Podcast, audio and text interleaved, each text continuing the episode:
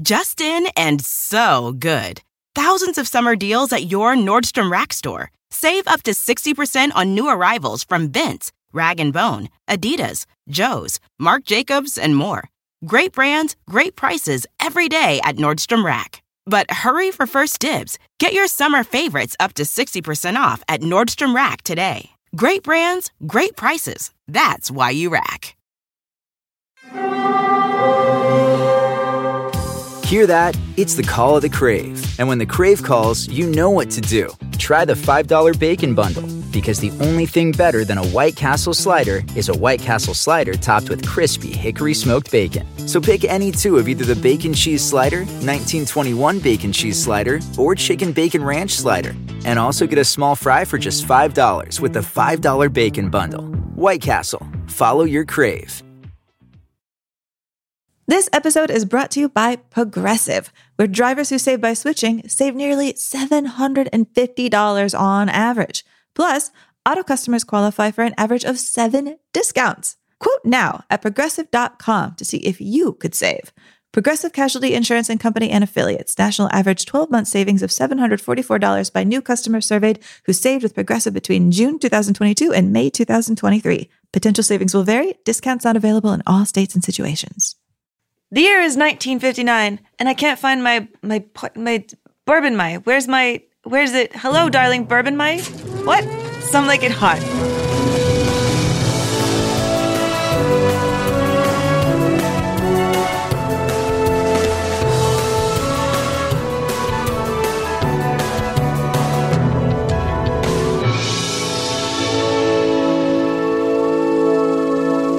Hello, everybody, and welcome to Unspooled. Unspooled. I'm Amy Nicholson. And I am Paul Scheer, and this is the podcast where each week we watch one film from the A F I Top one hundred Greatest Films of All Time, two thousand seven edition, to see if they are really as good as people say. Do they hold up? And how have they influenced the films that we watch today? Today, we are talking about Some Like It Hot, and we have an amazing special guest, Mira Sorvino, on the show to talk about playing Marilyn Monroe. I'm very excited about that. But before we get into this uh, Tony Curtis, Jack Lemmon classic, Amy, let's go back and see what people are saying about Spartacus. You know, I was very excited to see that Panavision, uh, the company that makes cameras, uh, gave us a shout out on Twitter. They said, brilliant to hear Panavision and the Lawrence of Arabia Sphero Panatar lens mentioned in Unspooled. Uh, the lens sits on display at the Panavision Woodland Hills uh, Center, where many illustrious D Ps have asked to get their hands on it. You know what? I've actually had my hands on it. Really? Yeah, I had to interview Rachel Morrison, you know, yeah. the amazing, the amazing cinematographer for Rolling Stone. And when I went there, I met her at Panavision. They had it in a lockbox. They put it on my shoulder. It's wow. very heavy. And the, uh, there's a picture of me looking like my knees are going to buckle. Well, we uh, retweeted some pictures that Panavision uh, posted, and you can really get a look at how big this lens is. And one of the funniest things I saw was when this uh, person from Panavision posted this tweet, so many people were contradicting the person at Panavision. Like, well, it doesn't actually work like that. I, I don't think you use it that many times. Like, dude, wow. these this is the guy. It's, guys, guys, he guys. knows. It's Panavision's not, not going to bone you. You know, I really appreciated that Smarty twenty-two on Twitter wrote and let me know that the love theme from Spartacus is actually very popular among paired figure skaters. Wow. And that if you watch a lot of paired figure skating, you're pretty much guaranteed to eventually see somebody do the love theme from Spartacus. I am going to now keep an ear open for that. Um, Trapper Sean M D, ceased, uh, writes, regarding the Trumbo doing a shitload of rewrites for Spartacus and Kirk Douglas's papers at the University of Wisconsin, there are just ten folders of rewrites and revisions that come out to over one thousand two hundred pages. That doesn't even count further folders of rewrites and drafts uh, in Trumbo's papers. So, like, imagine that. one thousand two hundred pages. Most scripts are ninety to one hundred twenty pages. This is ten times that. And that's not even all of them. Amazing. I mean, I guess you're right. He was writing different scripts for different actors. That's true. And also, James Mirabello at Videopub, speaking of the different scripts for different actors and the things they had to do to get all of this cast together, he said that out of everybody in the cast, even though Lawton and Ustinov get the best lines, that is the austere, self-righteous villainy of Laurence Olivier that makes the movie as good as it is. And James Mirabello says, fighting words here, he is my second favorite movie baddie after Hans Gruber. Wow, interesting. I like that Hans Gruber is up that high. Um, it's true. By the way, I met a girl the other day who does sort of a movie-themed burlesque, and in her December show, that's true. And I met a girl the other day who does a movie-themed burlesque here in Los Angeles. Right. She does, like, Jurassic Park. Oh, wow. Uh, and in December, she's going to be doing a Die Hard Jurassic Park where she is stripping as Hans Gruber. Amazing. I was going to say, if she performs as a raptor, what part of her body does she use to open those door handles? Uh, wow. Okay. Robin and- Maroney uh, writes, uh, listening to the Unspooled episode of Spartacus and wondering if there's a Cretan liar's paradox in the I Am Spartacus scene. Cretan liar's paradox, we should say, by the way, it's not calling the liar a Cretan. It's okay. about, you know, a, a philosophical idea about a man from Crete who would say that all people from Crete are liars, or that all Cretians are liars. But if you say that and you're from Crete, then are you lying about being liars? Is it true or false? So it's, it's a lie that's also true? Or it's just uh... It's a paradox, man. Oh, man. Well, all right. Well, get your mind right about this. So on the terms laid down by the Romans, if Spartacus identifies himself as Spartacus, he's spared crucifixion. So everyone should just kept their mouth shut. That's interesting. I mean, I'm wondering if, like, part of that argument is if Spartacus had just raised his hand and said, I am Spartacus, and not everybody else would have joined in, then is that a happier ending because only Spartacus would have died like he was going to die anyways and all the other people would have gone home? And and I would argue that he would die a hero's death. I mean, you know, it's like he would almost be more powerful, you know, in, in death than he would be in life because everyone would be like, whoa, there he is, out there for display. I mean, we know about Jesus. He gets a lot of play from that. So is it a happy ending that in that choice that's the stirring emotional scene, it just makes everyone die? I don't know. These are the questions. Look, it's a, this is the kind of paradoxes this movie opens up. You know, um, I want to just say thank you to all of our unspoolers uh, for coming out to our Alamo Drafthouse show uh, where we talked about the Beatles. We'll be doing this monthly. Uh, we have a really fun topic coming up uh, for October, so stay tuned for that. Get your tickets as soon as they are announced. We keep on playing around with this live format, and uh, each show has been a little bit different and a lot of fun. Uh, also, if you are interested in purchasing an Unspooled shirt, you can get those at tpublic.com slash stores slash unspooled. The B D E shirt is really selling great. And uh, also moving is the uh, I Love Leper shirt. So thank you, everybody, for jumping in on those. And Amy, I want to just say that last week I got called out uh, by the listeners to the show because I missed a joke that someone did in the call-in section. Um, last week, someone pitched the idea for That Thing You Do, uh, that Tom Hanks directed film about the band. And they're like, I can't believe that you missed that joke. And uh, the reason why I missed that joke is I've never seen that movie. I've never seen that movie. Have you seen That Thing You Do? A Lady Never Tells. All right. So uh, I guess I didn't, the way people were responding to it was like, you idiot, it's That Thing You Do, as if it was like The Godfather or Star Wars. Like, I didn't think this movie was like, like, how did I go my whole life without th- seeing That Thing You Do? But it was That Thing You Didn't Do. That's not funny, is it? Sorry. I liked it. I'm into it. Well, let's see if uh, anyone pulls the wool over my eyes this week, because Uh, last week, we asked you to give us a better title for Some Like It Hot. It, it wasn't really uh, a, an effective title, I think, especially in watching the movie. I feel like there's a better title out there. It, it's just a line of dialogue about jazz. Uh, so let's hear what people thought. You put so much scorn in the word jazz. Let's hear what people think a better title for Some Like It Hot is. Hey, Paul and Amy, just like Some Like It Hot is a line from the movie, I think the best title is also a line in the movie. It's the last line in the movie, and it is, nobody's perfect. I think a better title for Some Like It Hot would be Jack Lemmon's Legs.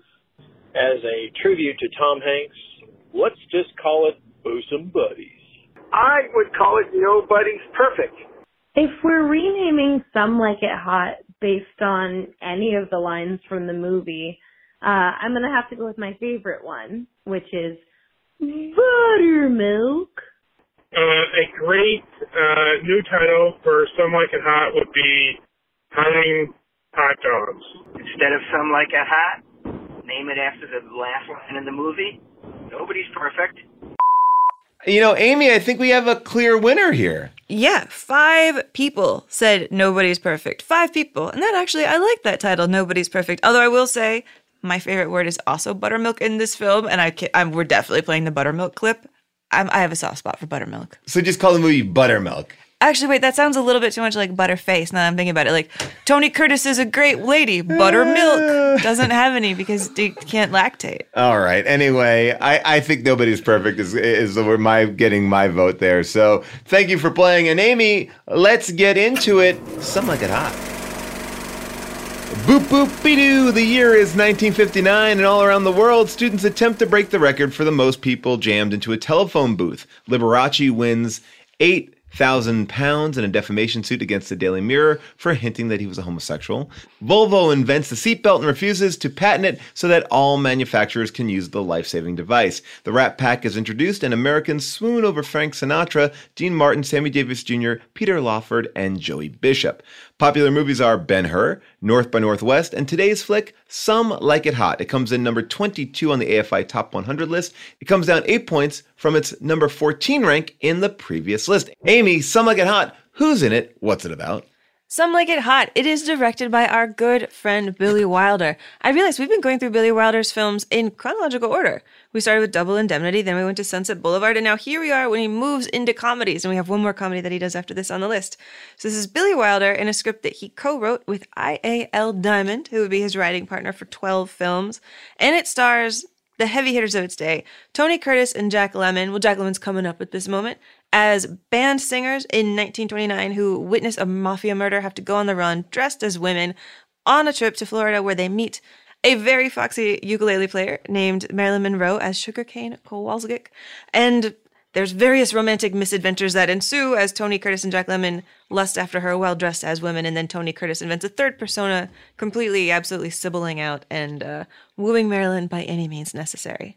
I mean, Amy, this movie is kind of locked in my head along with the greats, right? Like when you think about great American cinema, Some Like It Hot is up there as one of like the defining great comedies. However, I'm going to start this off with a very big uh, confession. I don't know if it should be one of the great films. I think it's a very good film, but it's funny how applauded this film is. It's number twenty-two on the list. It was That's fourteen- very high. Super, super, super high. And you're right. This is this is one of the unquestionable greats, right? You're right. Like, I love movies. I love Citizen Kane. I love Wizard of Oz. I like Some Like It Hot. That's just sort of an undeniable trifecta that anybody could say. I like, I actually, I had a different experience. I liked Some Like It Hot even slightly better this time watching it, mm. which to me is unusual because if you, you would ask me like a year ago when we started this podcast, how do you feel about Some Like It Hot being twenty-two? I would have said it's a travesty because my favorite Marilyn, Marilyn Monroe movie is Gentlemen Prefer Blondes. Right. I love that movie so much. It's not on this list. It is tremendous. I think it is a better Marilyn performance. I think it's a better comedy. And yet this watch, I think just because we've been in such a Wilder zone and because we've been talking about Hitchcock, right. I had this kind of mindset really going into it right after that opening scene, this opening scene here that's so fantastic, this basically three, four-minute silent scene, throwing you into the nineteen twenties, watching this hearse go down and these mobsters and the shootout and the, the comedy of these mobsters being utterly unafraid of the cops firing guns at them, a movie that has all this danger but no real danger. And I was like, oh, this is if Hitchcock did a comedy in a way. Do you know what I mean? Like the right. way that Wilder frames comedy in here is all about the suspense and the surprise. You know, panning down and seeing that the hearse is leaking out liquor. Yeah. And he's thought of so much as just a person who like is so word focused. You know, he's all about the interplay and the plot and the comic timing. And I, in this watch, I really appreciated his camera movements and the way he reveals information to you. One pant leg with a gun, another pant leg with the bullets. That I found myself respecting it more for the first time and being like, okay, I'm at peace with you being this high. Well, I will say that Billy Wilder is a fantastic director who I think, you know, strove to be like Lubitsch. And, you know, everything that he composes on screen is elevated. I don't think there's like a sloppy Billy Wilder film. I agree with you. I think that the performances here, the way it opens up is really interesting. The D N A of this movie is all over the place. The thing I couldn't get out of my head in watching it was, oh, this is kind of like Pineapple Express in a way. Like, you know, you see all these other movies, and yes, you could, you can also go in the direction of saying it's like White Chicks, it's like Bosom Buddies. It's, you know, we've also seen this cross-dressing thing, and, and cross-dressing is an interesting idea in this film because I think many people have taken this idea of like men dressing as women or women dressing as men and kind of gone for the low road on it. You know, like, oh my gosh, what is it like to be in a ladies' room? And this movie oddly doesn't go there. Like, you know, it, it is more about like gender and class and relationships, and smartly done. I mean, obviously we've seen these tropes before, or obviously we've seen these tropes after, and and to such great degree that it's hard to kind of separate the two. But I was surprised at how the original doesn't go low. It kind of stays high.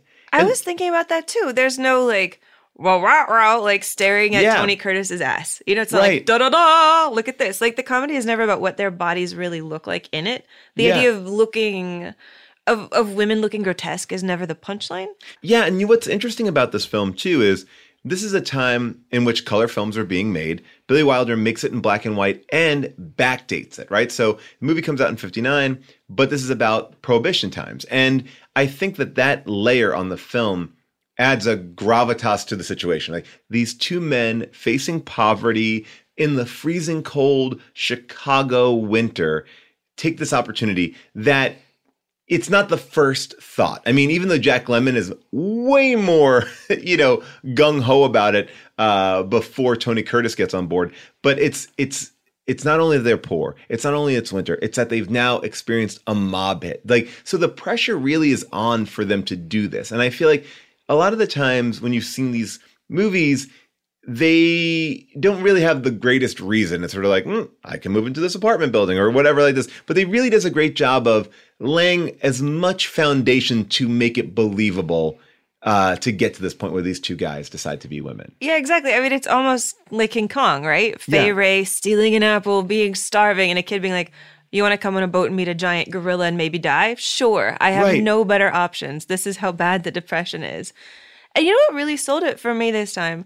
Is I've been getting interested in Tony Curtis. You know, when I was researching Jamie Lee Curtis, he's Jamie, Jamie Lee Curtis's dad. A lot of the things she says about him are not incredibly nice. So I've been fascinated, like, what really was Tony Curtis like? Which is kind of questionably awful. He wrote a lot of, actually. He has a, he has a pretty good autobiography that I was working my way through that's basically the story of what is it like to grow up devastatingly handsome, incredibly poor in New York, like the son of Hungarian Jewish immigrants named Bernie Schwartz.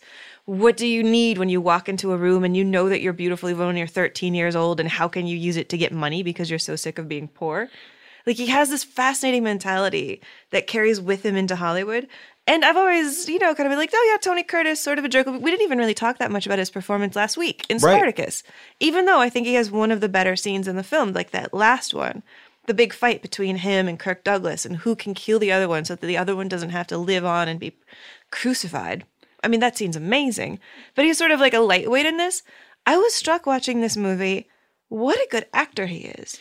Yeah, and it's interesting because Jack Lemmon wins the Academy Award for this film.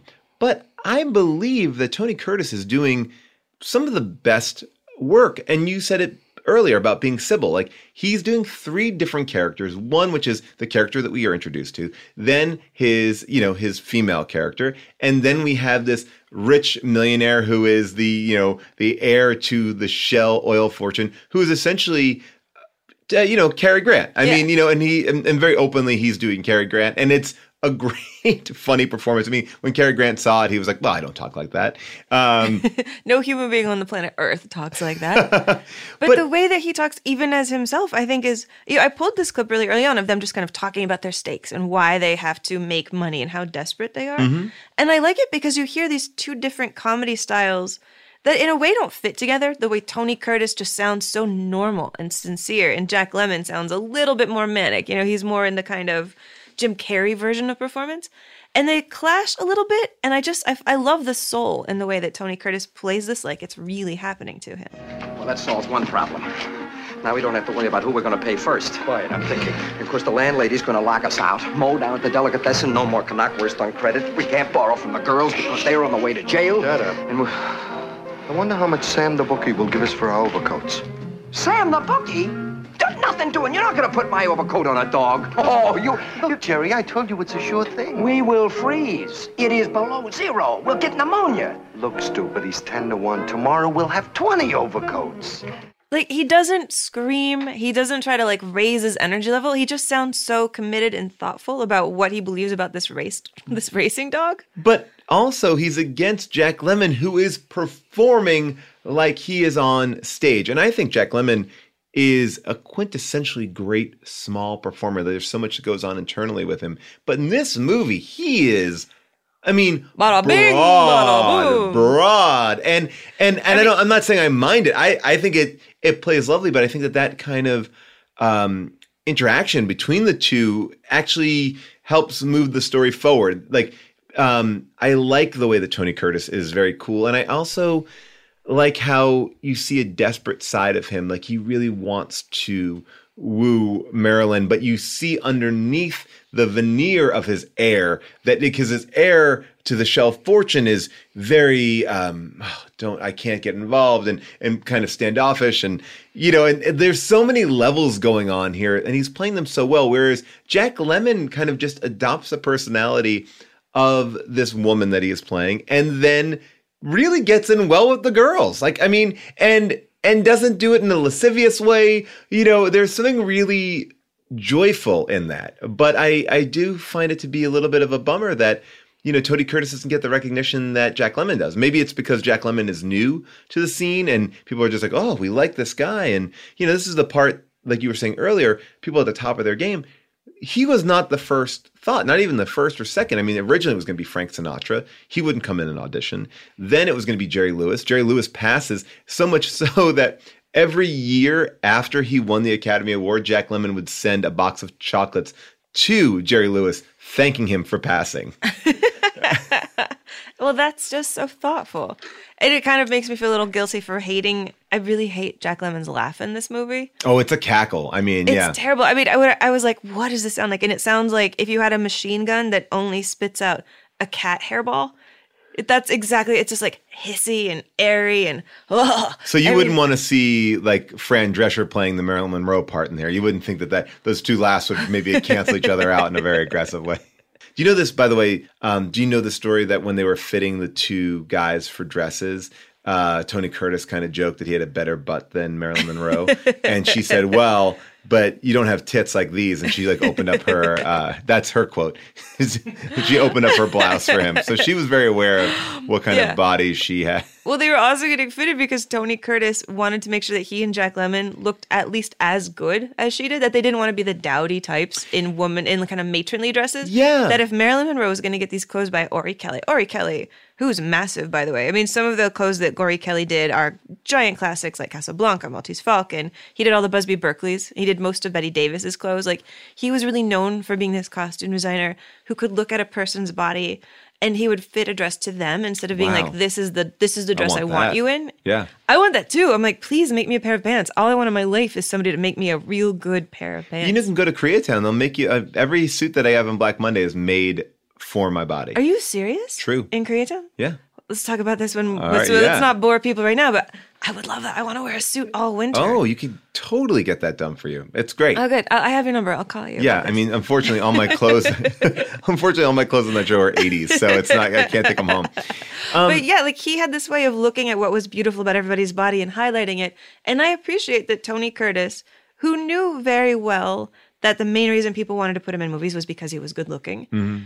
Wanted to look as good as a woman as he did as a man. And I think that's part of why we this humor works in the female turned men. And and I think that's part of why this humor works in the male turned female comedy is they're not making being a female look like something ugly. I do love that idea of like wanting to present the right way. And and I think that that also is kind of the appeal of it. They're not overly done. It's not Missus Doubtfire. It's not White Chicks.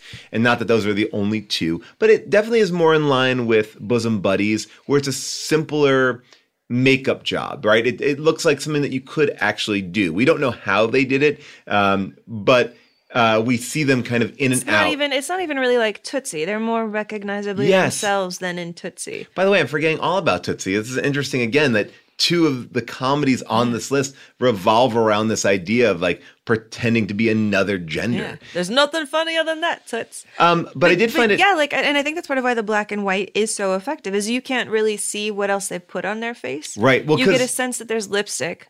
But, but color made them look ghoulish, apparently. Yeah. Like, that was the whole thing. They look like green, like goblins. But I like that when you look at them, they do just look like a feminine version of themselves. Yeah. You can see that it's them. You always recognize them. It's never like a little double take. And maybe that's why they cast Tony Curtis. He makes a very beautiful woman. Okay, well, then let's listen to Tony talk about how after, I think, four full days of doing makeup and costume tests, he and Jack Lemmon emerged to see who Josephine and Daphne would be. When Jack came out, he was like a twenty-cent tart. He was chewing gum and his hips swaying left and right, you know, carrying a purse. That, when I saw him, instinctively, I understood that I, could, I was not going to do that. So I came out like Grace Kelly or my mother, always meticulous. And doing wardrobe tests, I realized we had it made. That is to say, we knew we were going to blend with each other like two good musicians. I love that that it was a conscious choice to kind of play off of what Jack Lemmon was doing. We talked about that a little bit, but you know that he had a hard time maintaining that falsetto voice for Josephine. Really? You mean having a voice that makes you sound like this? This is good for sounding like a woman? he, but he basically had to have another actor use their voice, this actor Paul Frees, to dub him to do the Josephine parts. Well, I don't, he, no, he almost never really talked about that. He's always like, I was great in that movie, kid. But I mean, look, he's still doing a lot. You know, I think, I'm sure that was maybe a choice that was made in... you know, in the sound mixing of it. Like, oh, you know, it sounds just a little bit too similar. And Marilyn Monroe can't be an idiot. I mean, one of the reasons why she's hesitant to even sign on to this film is because she didn't like that her character would be dumb enough to not, you know, see that these are men dressed as women. Just in and so good. Thousands of summer deals at your Nordstrom Rack store. Save up to sixty percent on new arrivals from Vince, Rag and Bone, Adidas, Joe's, Marc Jacobs, and more. Great brands, great prices every day at Nordstrom Rack. But hurry for first dibs. Get your summer favorites up to sixty percent off at Nordstrom Rack today. Great brands, great prices. That's why you rack. Reese's Peanut Butter Cups are the greatest, but let me play devil's advocate here. Let's see. So, no, that's a good thing. Uh, that's definitely not a problem. Uh, Reese's, you did it. You stumped this charming devil.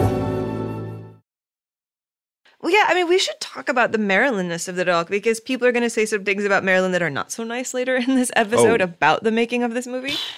But let's back up and just kind of set the tone for who Marilyn is at this moment when she makes this movie in nineteen fifty-eight. The big thing to know is that Marilyn had not made a movie in Hollywood in two years, which is an insanely long time, given that her career really only took off around like fifty-one, fifty-two. Her career was not that long. Then she got married to Arthur Miller. She made a film in London. She moved to New York with him and was trying to be this dutiful wife, really, being like, I'm married to you, I love you, I support you, write genius plays, maybe write something for me, we'll see how it goes. And Arthur Miller had this massive, really, writer's block, I guess is the only way to really phrase it. He had this massive writer's block, and part of his way of taking it out on the world was to tell Marilyn that she was a failure and add to this wow. insecurity that she had. I mean, do you know much about Marilyn's life? I know a little bit from all the biopics that I've seen on T V, you know, and and in my little bit of reading, you know, every now and then, you know, Marilyn pops up again, and there's like a slew of new articles, and and yeah, everything is incredibly depressing. It's incredibly depressing. And I'll probably just, I'll just give you like a, the quickest paragraph summary, because we're mm. not going to get to talk to her again. We're not yeah. in this entire podcast, which breaks my heart. But, you know, Marilyn was raised in foster homes. Her mother was mentally ill, spent most of her life in a mental home herself, her mother did. So she was always in different foster homes, occasionally getting molested in a foster home. She says nobody ever touched her on the head until she was eight years old. And she remembers the first person who petted her. It was just a woman who was really nice. It always meant the world to her. She only had one outfit, which was just like a white shirt and a blue skirt her entire adolescence, until one day one of her foster sisters loaned her a sweater. And that when she wore the sweater to school when she was thirteen, suddenly every man in school, every boy, was like, oh my God, because they had no idea she had a figure. She was wearing this foster yeah. child uniform, basically, that she'd been handed on. And from that moment on, almost her life just got more difficult. You know, boys were always chasing her, howling her, and because of that, girls would never be her friend. She was either, she went from ignored to hated immediately, and that was basically her life. She got married at fifteen, sixteen in order to get away from that and get out of the foster care system. By nineteen, she's a divorcee trying to make it in Hollywood and meeting nothing but what she calls wolves. And she was really the opposite, so way of the characters she's playing. Men tried to buy her with anything. Like one guy was like, I am dying. I'm going to die in a month. Please marry me and you can have a million dollars when I die. And she wouldn't do it. You know, she really refused to be bought. She has this famous line that in Hollywood, they try to buy a kiss for a thousand dollars and your soul for five cents. Right. And that she gave away her soul, but she never got sold for a kiss. And so basically, I guess the, her psychological framework, which I'm trying to get at, is just that she was desperate for approval her entire life. She never felt like she had any schooling or any training. She felt very insecure. That's why she was this autodidact trying to read and learn about art and history, because she would go to dinner parties and people talk about Botticelli, and she had no idea who that was because she never got educated. She was always moving around. So she marries the smartest man on earth. He has writer's block. He tells her it's her fault. And then she falls in with the Strasbergs, the method acting teachers that we were talking about, who basically are like, let's teach you how to be a good act- actor. And it's all about connecting with your childhood, and it's all about repetition, and like, I want to build you up. But they were always just sort of getting her to look at herself and look at her childhood and look at her fragile parts. And at the same time, she's in psychology. And at the same time, she's getting really interested in therapy. So she's going to therapy every day. So her whole life for two years was basically, let's talk about why you're broken. And then she does this movie, which is a throwback to all the gold digger parts she'd been trying to get away from. Right. And so she shows up on the set really upended and is kind of a disaster.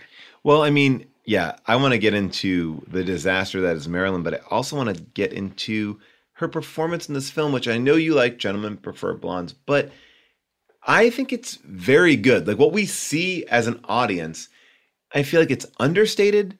I think that her character is believable. She's also surrounded by interesting female characters there. You know, she's not a ditz. Like, you found her to be a character who wanted love. And, and yes, she wanted to get out of this situation. And she sees this guy's rich, but the guy who's rich isn't rich. It's Tony Curtis playing into a fantasy that she has. So they're both kind of at end. You know, they're both kind of taking each other for a ride here. But I don't seem her... I don't see her to be um, like in it just for the money, if that makes sense. I don't know. I just thought the character was a little bit more grounded and well-refined than it probably had an, a, a right to be. And I was really surprised by that. Yeah, because on one level you would say this character has a lot of sim- similar things in common with Gentlemen Prefer Blondes, being Lorelai Lee. Like, I want to marry a rich dude. How do I get it?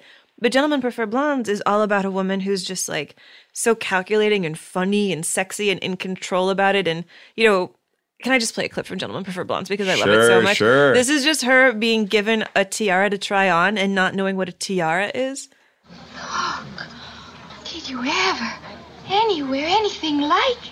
All blue stones. Cozy little job, what? May I just hold it for a minute? Of course. How do you put it around your neck?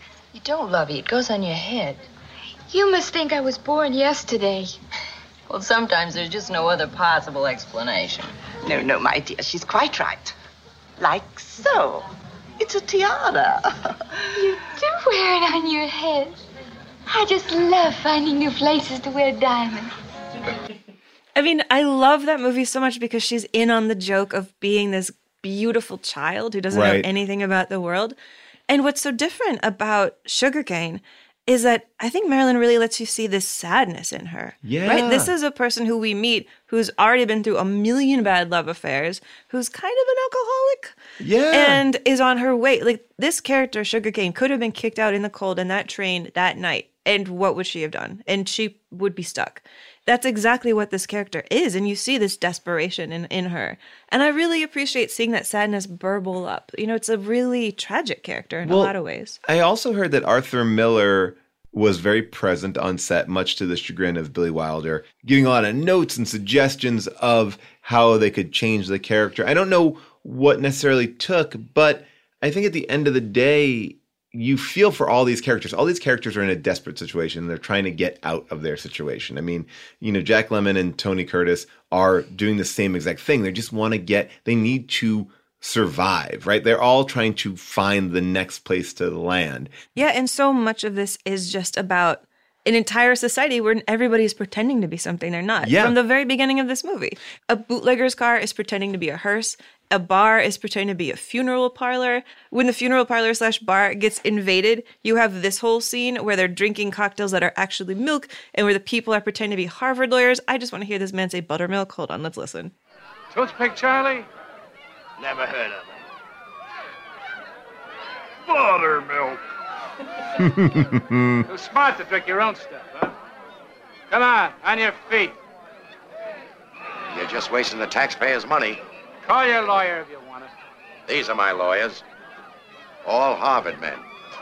I mean, those mafia men are not Harvard men. Right. Everybody in this movie is putting on airs in some way. And even Marilyn Monroe is going to be putting on airs as a Vassar girl so that this yacht millionaire will think she can blend in with him. Well, it's interesting how we are really looking at class, right? We are, these characters are floating through different levels and changing to be accepted by wherever they are at. And and it, it also, I think, comments on something that we all do, which is like we all are chameleons to a certain extent. When you get into a situation, you kind of just want to not rock the boat. And I and I do like that. And those kind of brilliant observations or subtle observations about that make this film, again, a lot more impressive than what follows this film or this genre of film.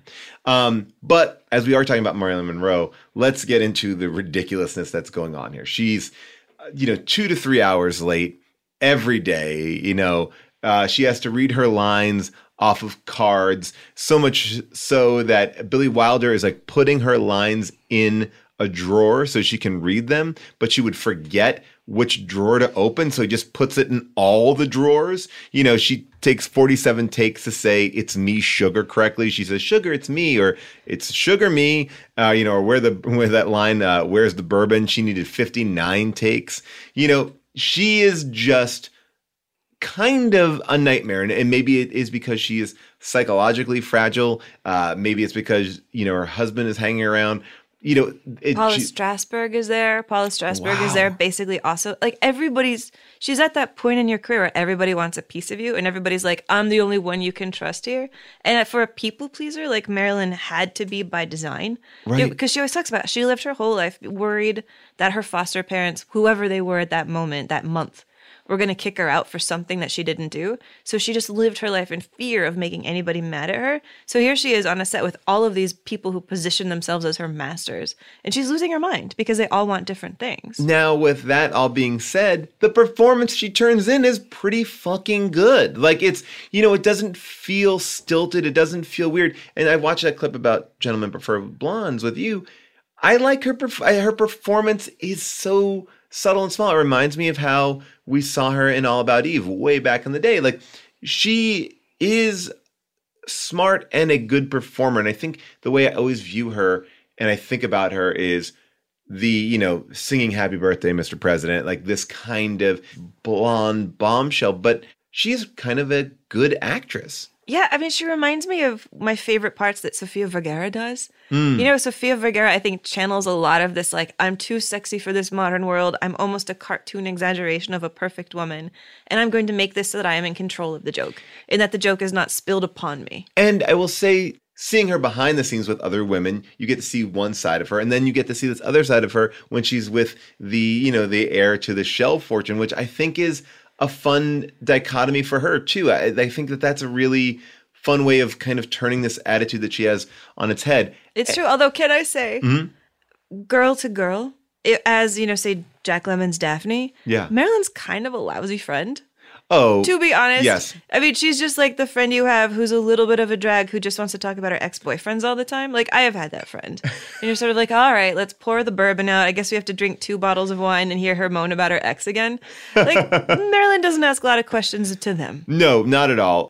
And I was also kind of surprised at how, from the business side of it, Marilyn comes into this film and has a couple of smart demands. She only signs on after they give her ten percent of the gross of this movie. So she is, um, she's not somebody that the system is taking advantage of. Yes, she is in a life where people are taking advantage of her, but she's making like good deals. And that's something that is very rare in Hollywood too. I feel like people get eaten up and spit out, but she is at least in control of that, knowing what she brings to a picture. And so much so that, you know, I think this movie, they wanted Mitzi Gaynor to do this part. You know, Marilyn was a real get for them. And it's, it, I think it actually makes the film even better that they have Marilyn at the center of it. Yeah, I mean, otherwise, because that's why I'm so fascinated by the fact that she gets top billing. M- Mitzi Gaynor would have not gotten top billing. Well, I think they were just surprised that she wanted, like, it's weird because it seems like she wanted to do it, but she didn't want to do it. Like, this movie is in black and white, and she had a stipulation in her contract that she only does color films. So she's kind of going against a lot of different things. Yeah, like one of the other roles that I think was offered to her at the time was William Faulkner's The Sound and the Fury. Exactly wow. The kind of part she kept being like, put me in that. Let right. me do. Let me go. Let me act. I've been spending three years pumping up my weights to learn how to do this. Let me try. But she chooses this, which... I, you know, in retrospect, it was such a smart decision to be in a film that became iconic, even though it probably wouldn't. I don't think it would have become this iconic if not for her. I would argue this is the movie that most people have seen that stars Marilyn Monroe, right? Like, in the grand scheme of things, we talk about this movie being in this upper echelon of classic comedies. I mean, the, what, Seven Year Itch, Gentlemen Prefer Blondes, and this are probably the top three yeah, of her people starring films. Knocking down the door for The Prince and the Showgirl, even though that's fun. Right. And I just think that the, this this is the film that most people see or understand her from. And obviously, you see the icon. iconography of Gentlemen Prefer Blondes, and, you know, Madonna, I think, really embraced that in the eighties and nineties. Um, Directed, but, by the way, by Mary Lambert, who did Pet Sematary. Oh, really? I just found that out, and it blew my mind. She, Mary Lambert also did the Like a Prayer Madonna video.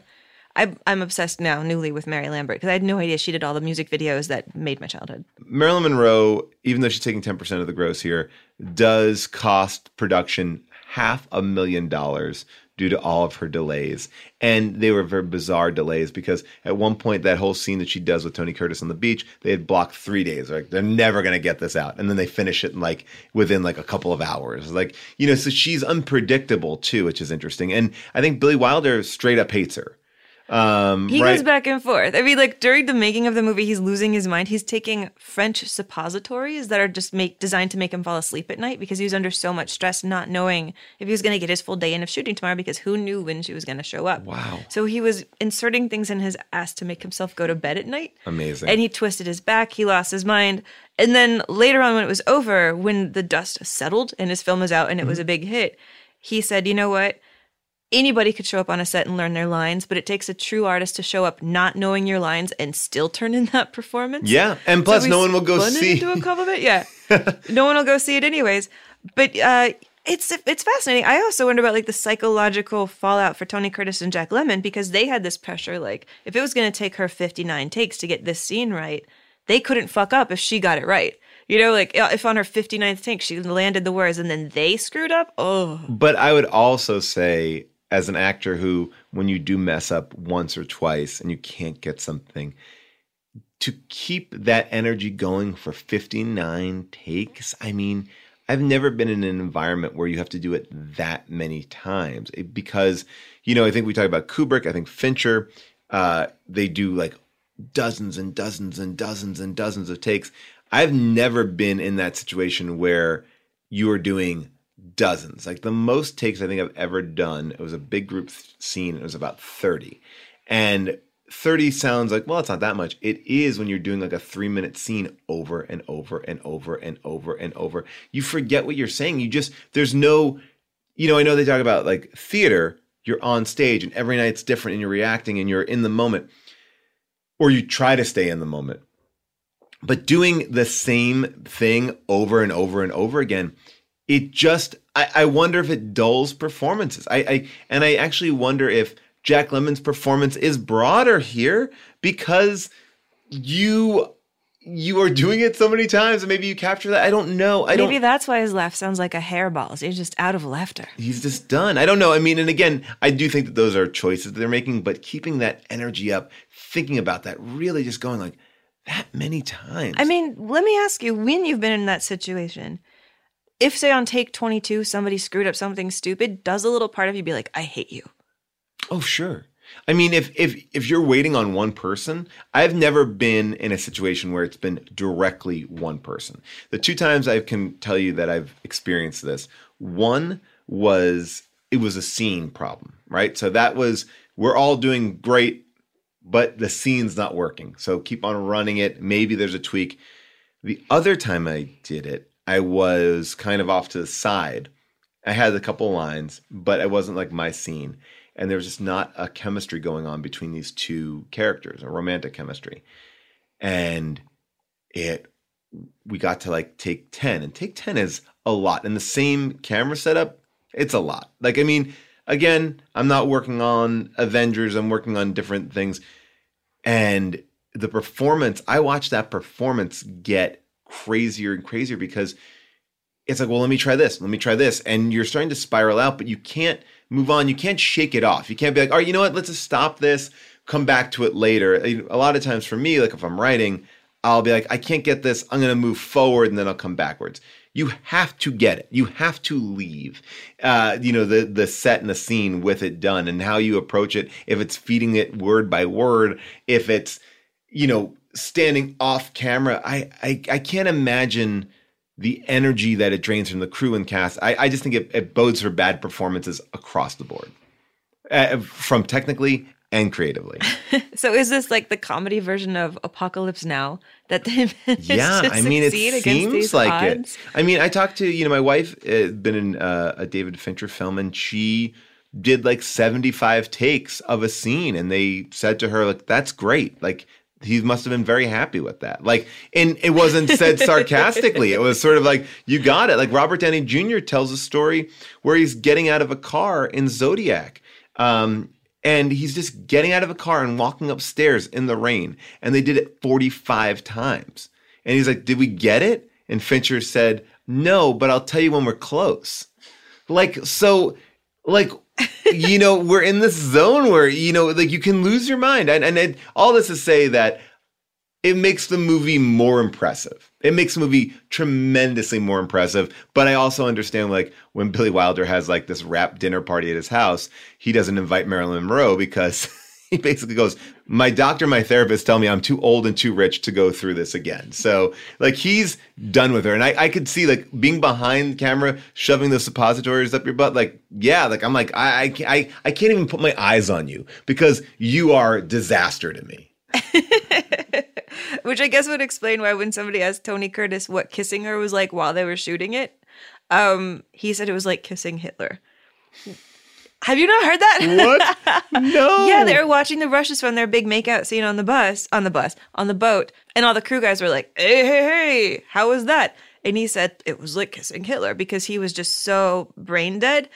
He's changed his story on that a lot. At one point, he was like, I didn't say that. Everybody's like, yes, you did. And then he was like, well, I was just, I mean, what was I going to say? It was terrific? Of course it was terrific. So I said it was like kissing Hitler because it was the unexpected response. Because he hated her so much? I think Or he, that she had a mustache. I mean, he used to date her. Like, they used to date when he first moved to Hollywood in the oh, late wow. forties. They met, nobody knew who they were, but they were two really beautiful kids that nobody cared about. And so I think they dated he, maybe seven months is how he wow. explains it. They dated, they drove to the beach. They had these lovely kind of nice encounters that I think he felt very protective over her for a while, but that they were both so career obsessed. They were at twenty-two, twenty-three, right. twenty-four, that neither one of them had any energy at all to actually try to date each other seriously. But he had all this affection for her. Well, it's interesting that he said that because did you know that he and Marilyn were having this like fling on the side during the film? What? Um, yes, uh, I read this Guardian article that came out in two thousand nine, and he actually got her pregnant. You were saying that she was dealing with fertility issues at the time. Yeah. She did have a miscarriage of, of with Tony Curtis's child, which is crazy. But what? This is, Wait, because, okay, hold on. She has yeah. a miscarriage right after the movie wraps. She's pregnant in the last month or two? Yeah. That's his? That's his. And this is in a book that came out in about two thousand nine. And called, Jamie Lee Curtis is a baby? Oh, I, okay. I guess. I mean, it's called In the Making of Some Like It Hot. I mean, so this is just what I love about Tony Curtis. What a jerk. He wrote a book the year before and doesn't mention that. Well, because you got to save it for the sequel, baby. Oh, my God. Um, but no, he, I, I think that there's a lot of stories here and a lot of people that are, you know, look, hearing that he's having a, a, an affair with her, he probably doesn't want to show that he's enjoying her on set, you know, especially with Arthur Miller around. So he's got to kind of keep this air up. And, you know, he's a married man. She's a married woman. Imagine that. She's having trouble getting pregnant. She gets pregnant. It's not her. I mean, what drama is going on on set? But I will say, I don't find their chemistry to be at all appealing in this movie. Really? I, I'm not like, I'm not totally invested in it. No.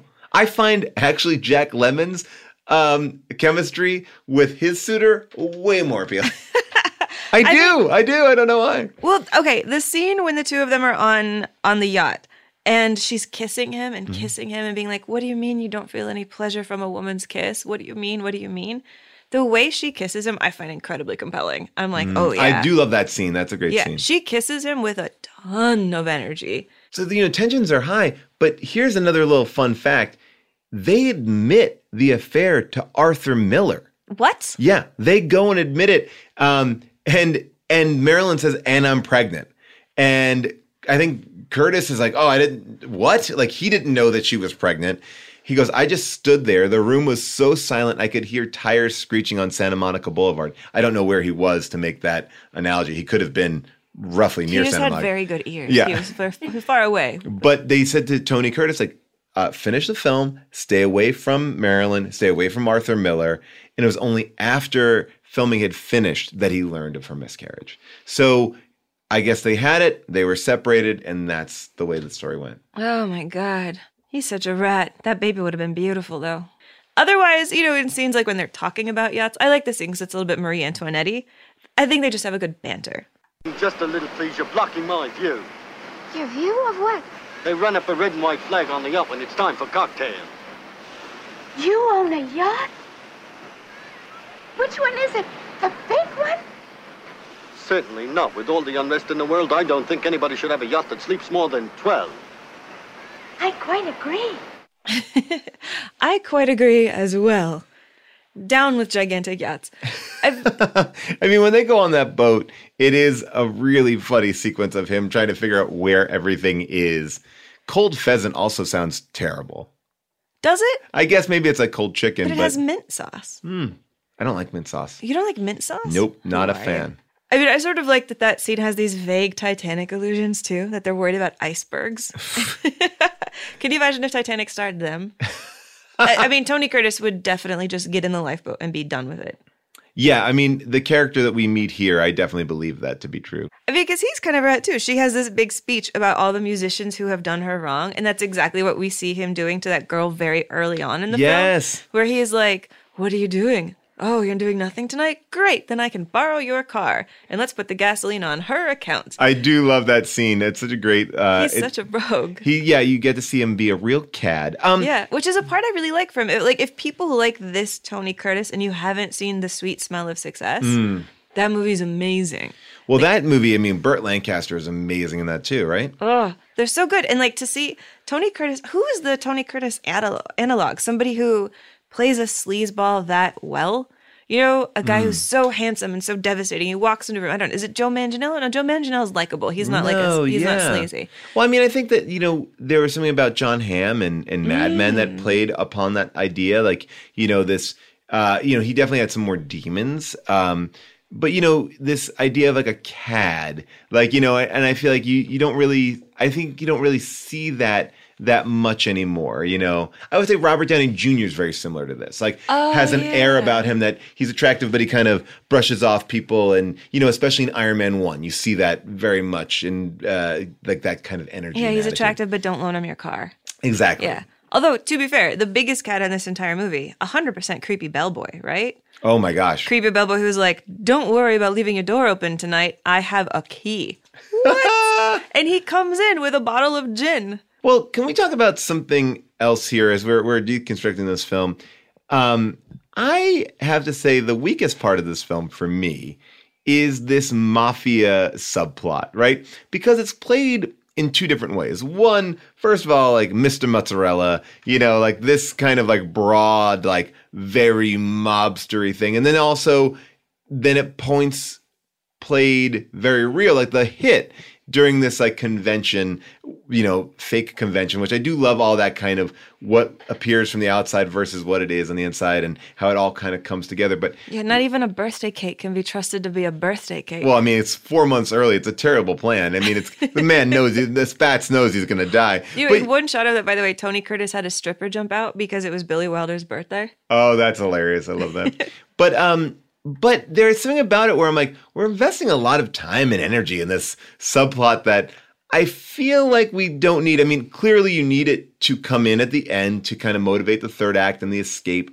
Um, but when you get into that long sequence where Spats is getting kind of dressed down, I'm like, why are we here? It's same for the beginning, too. It's like, why are we putting so much shoe leather on this storyline? It could be so simply done. And I love the opening because the opening opens up in such a great, you know, idea. But it also kind of exists...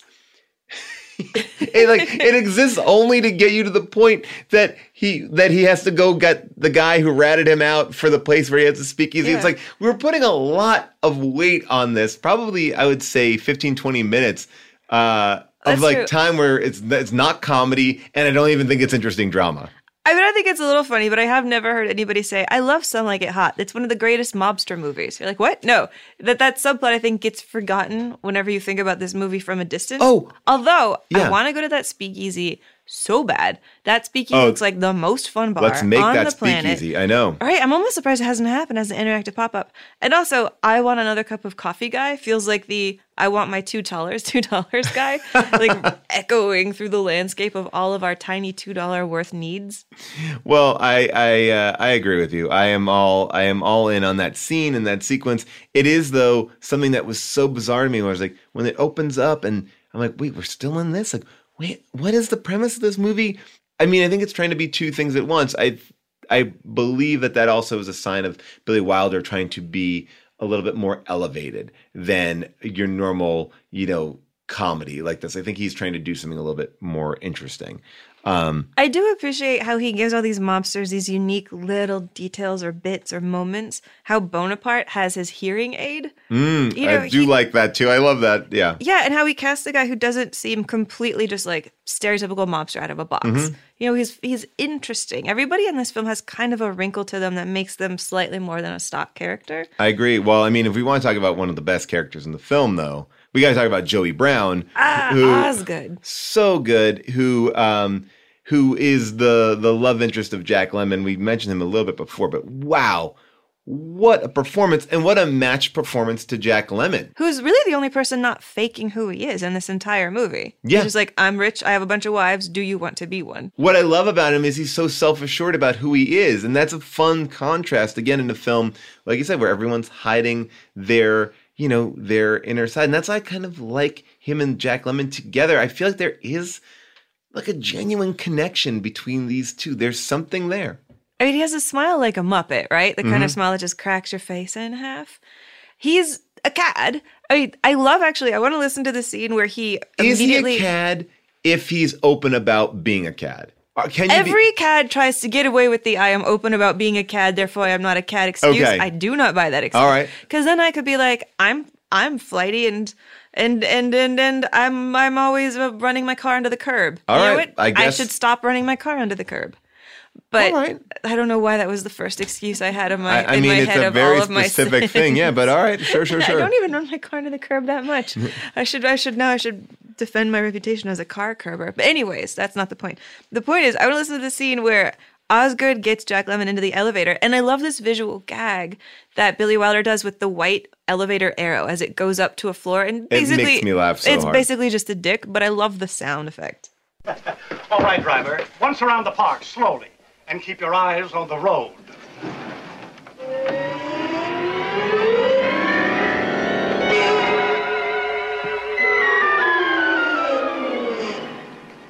What kind of a girl do you think I am, Mister Fielding? Oh, please, please, it won't happen again. I'll say, please. I mean, that is, I think, a perfect use of pushing a joke as far as you can in the code. You know, what I'm kind of interested in is the reception of this film. I mean, the first screening uh, goes horribly wrong. Uh, it like people walk out, uh, you know, and Jack Lemmon is freaking out, you know, And Billy Wilder says something which I really like, and it's a good lesson to kind of remember. He's like, look, this is a very funny movie. I believe in it. And don't panic over one preview. And they previewed it again, and the same cut had audiences cheering and giving a standing ovation, which I think is an interesting idea of like what comedy. Comedy really is so specific to the audience that's watching it. And if an audience is in, ultimately, I think you get everybody kind of follows with it. And I think that what I like about Wilder is he does dramatic things, or he plays with other genres like Hitchcock and puts a comedic spin on it. Like this movie could also function as a, a drama to a certain extent. You know, you could see, you'd have to change a lot of elements to it, but you could see it being played a lot less for laughs. Yeah, it could go a little bit as a thriller even. You know, you yeah. could get more into the tension and the stakes of the guys losing their minds, and yeah. more into the mafia, more into the gold-plated toothpick. I mean, just, I love these little details. What I really respect so much about this script is the callbacks that exist just for tiny bits of amusement. Like the whole thing about type O blood. Type O blood meaning nothing really, but it just comes back four times, just these little casual references to type yeah. O blood, figuring out ways of it. And I love that because those are the moments where you feel like you're really in the hands of a director who's thought about it, even though he kind of had and hadn't. You know, he and A L Diamond had this really interesting working partnership where they would just, they wrote sixty percent of the script. You know, they had sixty pages of it done when they started shooting. And then they're like, we're going to just finish it along the way. We're going to start shooting and figure out how it ends. They had this openness to it. And also the way that he wrote, the, that the pair of them wrote, is that they cast really early before they even finished the script. They would send people treatments about what their character was going to be. And then when they said yes, and then you know, they knew that they had the funding and they knew that they could proceed, then they kept writing the script but tailored it to the person who had already said yes. So it wasn't so much like they were shopping around for oh, something that would fit someone perfectly. It's that they cast the person who would get it greenlit and then molded it to them. That's because so- they made this film actually outside of the studio system. They made it with a company who was sort of an independent company that was one of the better ones, like the A twenty-fours of their day. Oh, who really? Who was financing it and then distributing it through Universal. So casting really young and then signing people on to like let them take bonuses afterwards instead of upfront payments. I thought that was really interesting because everyone got a little bit of cut of the back end on this movie. Exactly, and that's a lot of how they got it made. You know, this is... We don't really think of Some Like It Hot as a groundbreaking independent film, but in a lot of ways, it really helped get this one company off the ground. And now this plot is not an original idea, though, right? I mean, this is a movie that was uh, based on a screenplay written by Robert Thorin and Michael Logan from a nineteen thirty-five French film called Fanfare of Love.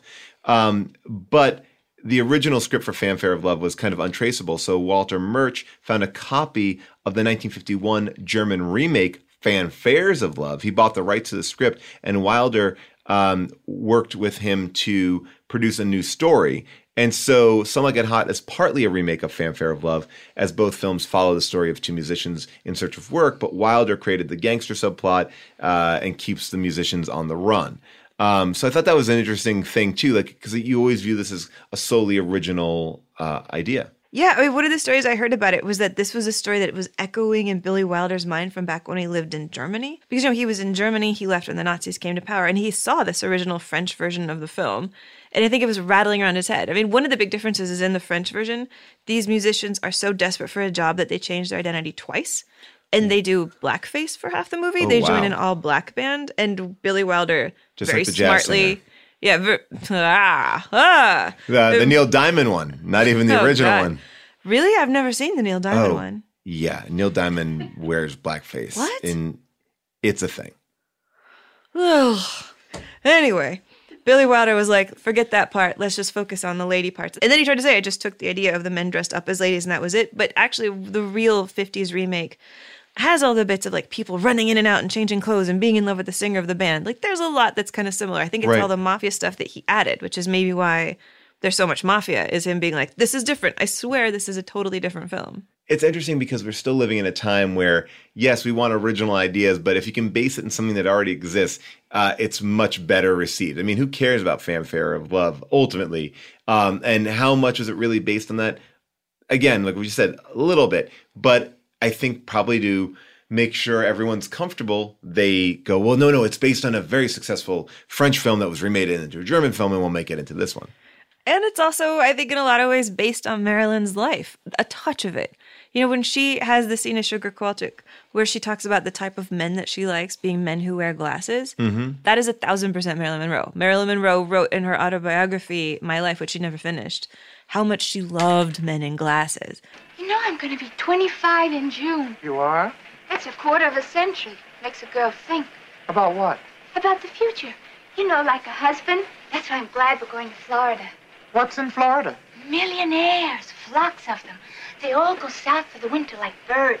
Oh, you're going to catch yourself a rich bird? Oh, I don't care how rich he is, as long as he has a yacht, his own private railroad car, and his own toothpaste. You're entitled. Maybe you'll meet one too, Josephine. Mm-hmm. With money like Rockefeller and shoulders like Johnny Weissmuller.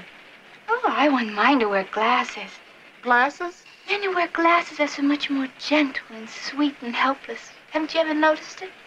Now that you've mentioned it. Mm-hmm. They get those weak eyes from reading, you know, those long, tiny little columns in the Wall Street Journal.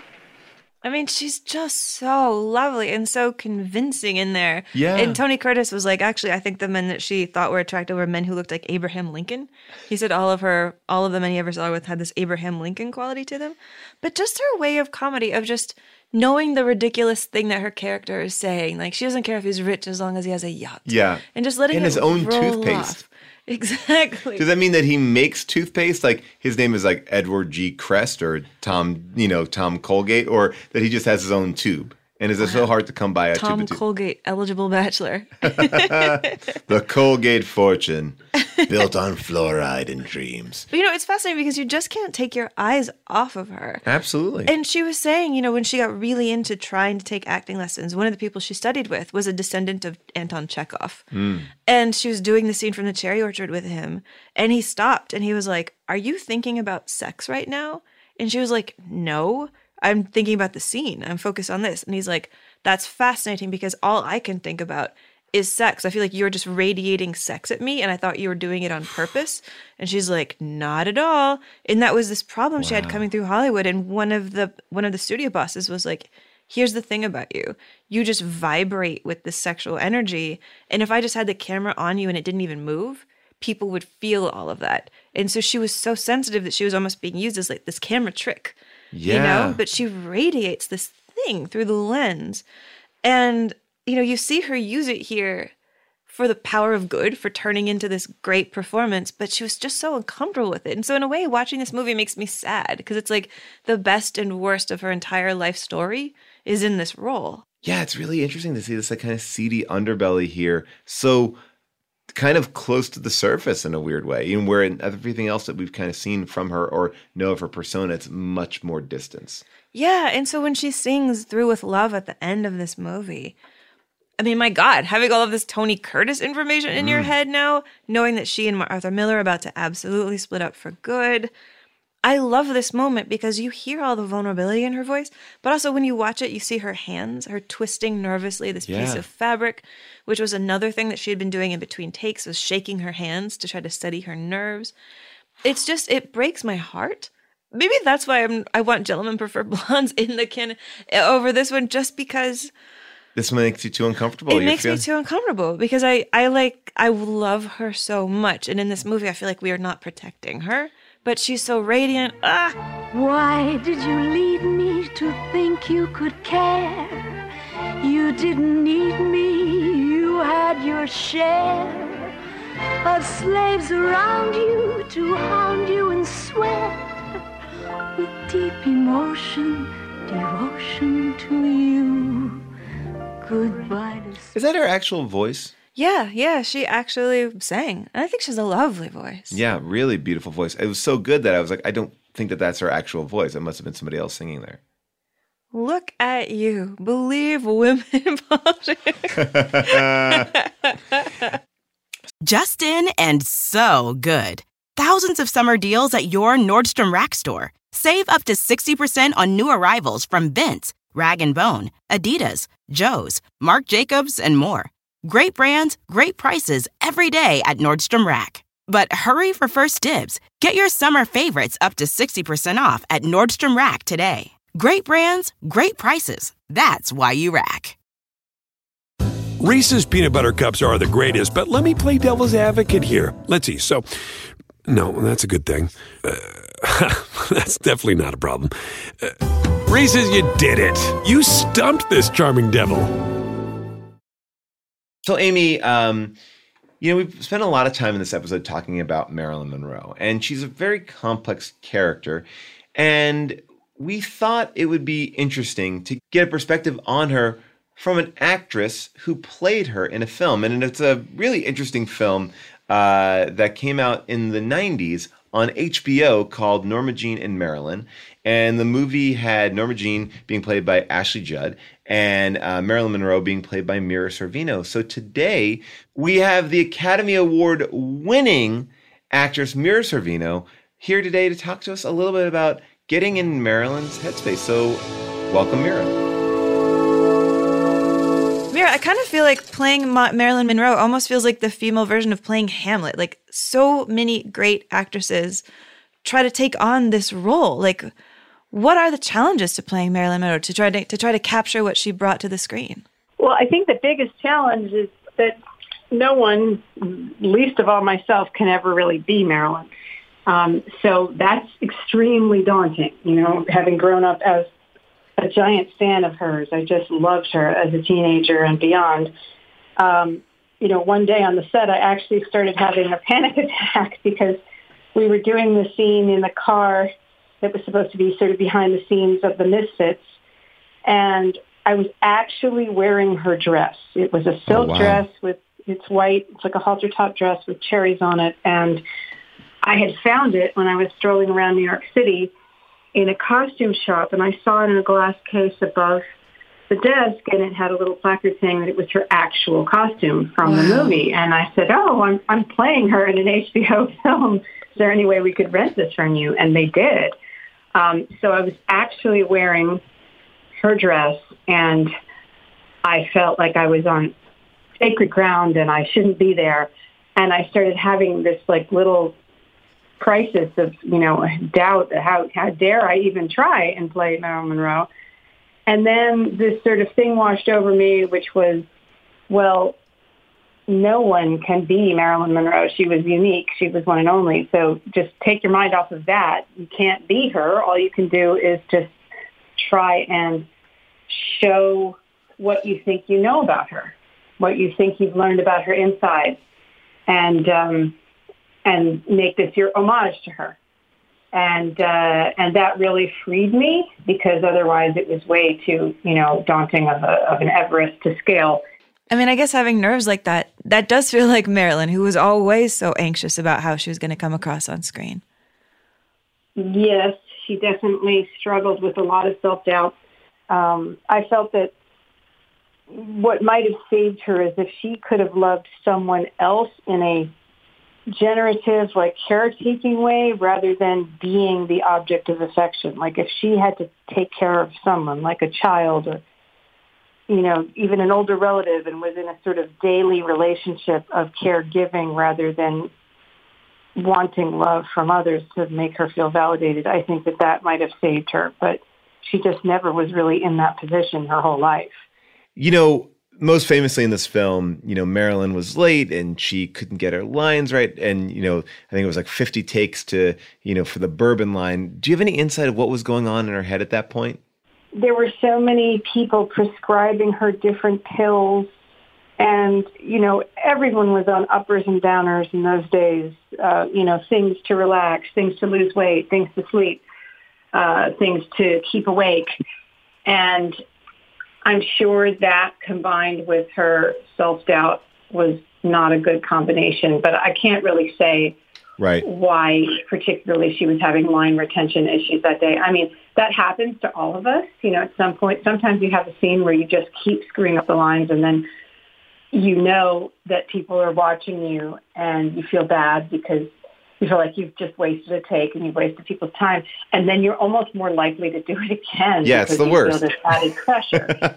And I don't think that Tony Curtis was really, you know, I don't know. I mean, I heard, you know, a quote of him saying kissing her was like kissing Hitler or something like that. But, um, you know, I think I think she had sort of an adversary there, perhaps. What you do really capture so well is her voice. I don't even know how to explain what it takes to do her voice. How do you, what was the Marilyn style of speaking? Well, I mean, I, I, I ended up, I studied her movies a, a great deal, and I also went to the Museum of, T- this is before, this is before everything was widely available on the internet, right? Right. So, so I went to the Museum of Television and Radio, and I listened to audio recordings of interviews of her uh, that were radio recordings, because I wanted to hear what her voice would be like when she wasn't performing a role, to see if it was still that breathy, high baby doll voice. And the interesting part was that it it still went up that high, but it also went down much lower into a much more relaxed, sort of deeper tonality when she was sort of being herself. But it, it, it was more rangy rather than always in that higher register. But she had these very uh, idiosyncratic ways of saying certain consonants and, you know, her plosives. And, and, and so I just would record her voice, and then I would leave a space, like I'd record a sentence and then leave a space for myself, and I would record the same line, and then I would listen to the two, and then I'd erase my version again and again and again until it sounded exactly like hers. And you have to do that enough that you can finally improvise in the voice. So you could go off book in the voice, and you could speak as the person all the time. With her, I even did video work because um, because she was a historic personage that everyone is, a, you know, aware of. And it wasn't just like I'm playing a person who is in the history books, but we don't know what she really acted like. I mean, there's such a, a film record of her. So I recorded a scene from River of No Return, I think, and just watched how she used her face as she spoke in the scene.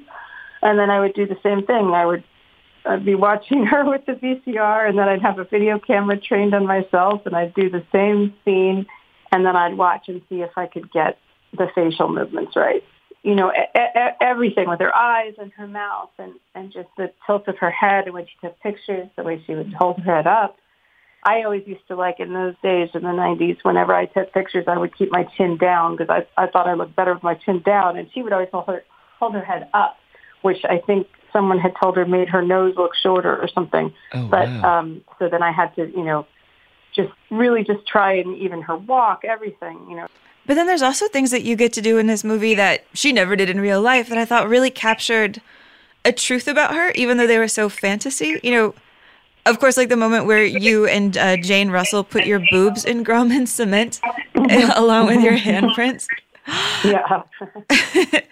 But really, just, I mean, even the basic conceit of this movie that you get to have Norma Jean as a character played by Ashley Judd, you know, yelling all these things at Marilyn, trying to tell her who Marilyn is and who she should be, and like really representing this insecurity, you know, scene for scene, getting to go head to head with her own insecurity. Yes, it was very interesting. Of course, as an actor, I had, I kind of had to play her as a whole person. So for me, I was Marilyn, and that was like an annoying voice in my head, but that I was the real Marilyn, and I think for her, she was the real Marilyn, and I was her creation. Um, but you have to play a person as a as a whole person, even if you're playing in this sort of altered reality. And super super interesting. It was a really interesting take on her. Um, yeah, the way she. And, and if you look at all of these stars, you know, recently I've been reading a lot about Lana Turner, and you look at them from their earliest days, and they're really almost unrecognizable from, you know, the sort of sweet girl next door, fresh-faced young actress they are when they come in, and then what they were sort of turned into by the glamour machine of the studio system, um, and how unattainable that new person really is to maintain, you know, how, how very difficult it would be to be that that image of perfection all the time. To kind of get back to what you were just saying about like stardom then and this pressure to live this fantasy so that audiences could could dream about this person that they saw on screen. I mean, now that stardom is more accessible, is that pressure different? Like, how is Hollywood different today than what Marilyn went through? And what parts are still the same? Uh, uh, well, I think a lot of it is different in terms of that the social mores have changed. So, um, you know, back in those days, if people had a scandal, you know, the studio could threaten them that it would destroy them. And they, you know, with the Lana Turner situation, I'm reading all about her, how she was uh, forced to have an abortion because the studio felt that the audience wouldn't accept her having a child out of wedlock. And um, you know, all kinds of ways in which the studio sort of ran their lives. I think that's very different now. I don't think any studio runs any actor's life. You can't, they, they don't have like controls on, you know, sort of what you do outside of your time on set. I mean, they could be unhappy if somebody, you know, has a, you know, a drug problem and then ask them to go to rehab or something like that. But it's a very different world. They, they were much more um, the foot soldiers of, of the studios uh, in those days, um, and really paid very little while they were under contract. So they didn't have a lot of autonomy. Yeah. Uh, but I think in terms of the public expectation for people to be perfect or people not to age or people not to gain weight, um, that pressure still exists. But then I think there's this sort of backlash, and you see people who completely flout that standard and, you know, brilliantly so, and are happy doing it, and have all these fans out there who are happy that they're not the norm. They're not the sort of perfect cookie cutter version of what a perfect human being is supposed to stay like forever. So I, I do think that we've sort of advanced to a certain extent. But of course, I mean, I think being an actress, every actress feels like, oh my gosh, I can't get old looking, I can't get fat. Right. You know, that there's definitely a pressure that we feel, even if some of us do, and then we're like, well, how do you like me now? But you know, just you, you you feel that that terror that you will not be as uh, relevant once you're deemed of a different generation than the people that they're targeting the work for. Um, and, you know, I mean, I think that that is slowly changing, hopefully, that we're slowly saying that everyone is interesting their whole life long. You know, we don't all have to just look at perfect young human beings who are sort of on the cusp of experience. Like, everyone is an interesting person. Everyone is a protagonist in their own life. So why don't we do stories about everyone? Um, you know, and with all the diversity as well as that entails, um, everyone from every community, every walk of life, every experience. Um, but, you know, there's still that, it's still a visual medium. And I think that that, that is one of the things that, that adds that pressure. You're being photographed. And, you know, most people feel shy about how they look in photographs sometimes. You know, they're like, oh, I don't like that. Oh, I can't stand to see myself like that. Oh, yeah. The camera adds ten minutes, you know. And that's, that's your reality as an actor. You're always on camera. So, you know. The more things change, the more they stay the same. I just thought of one interesting footnote that goes along to the whole Marilyn thing. I oh, yeah. think the best compliment I ever got in my whole career was after after the movie came out, um, Winona Ryder came up to me and she said she had a message for me from Arthur Miller, um, oh, wow. who she was doing The Crucible with. Uh, and I think it was The Crucible. And he said... To, he, he asked her, he said, who is that girl who played Marilyn? How did she understand her pain? Wow. And that was like the best compliment I've ever had, because obviously I love Marilyn so much, and to hear that her, you know, former husband and brilliant playwright um, had that, you know, had that opinion of the performance, I was really happy. And then it, it sort of succeeded in doing what I wanted to do. You know, it was the homage to, yeah. to just showing what I felt like I understood that, about her. That really is amazing. That's oh, amazing. Wow. And I'm, I'm kind of struck by the idea of him watching it, because that movie isn't that nice to him. No. Well, you know, I think he spent a lot of his life um, kind of in apologia afterwards for that. Like, he wrote, um, you know, After the Fall, kind of about his relationship with her, and he sort of cloaked it in a story about like an intellectual and a, and a lounge singer rather than an actress. But the character was definitely based on Marilyn. Her name was Maggie, I believe, and and uh, he's very hard on himself in in that. Uh, so I think he I think he always felt bad about the way things went down. Um, but you know, I, I I was I was grateful for the for the comment. I thought it was a really, you know, if you're going to touch the person who was married to her, you know, and, and remind them of her, that was that was like the best I could I could get. Absolutely. Wow. That's fantastic. Thank you so much for chatting with us. This is fan- this is great. You're amazing. We really appreciate it. Thank, Thank you, you so much, Mira. And I think part of why Marilyn did want to do this movie, she had had a good experience working with Billy Wilder before when they did the seven-year itch. And so I think she trusted him. Right. Even though it did go badly. She trusted him. And her very first scene in this movie is kind of a callback to her famous scene in The Seven-Year Itch, which I think is even more famous than people having watched the movie itself. But that image of her on the subway grate in the white dress yeah. blowing up. I mean, here they're playing with that. They're kind of elbowing it because they have her walking down this train platform to this music. And then here comes this steam whistle from a train that skitters her around. And that's a sort of like nudge, like, hey, hey, we're back again. The boys are back in town.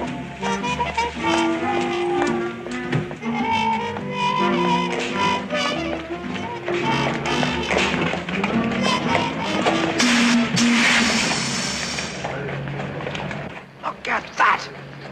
Look how she moves. That's just like Jell-O on springs.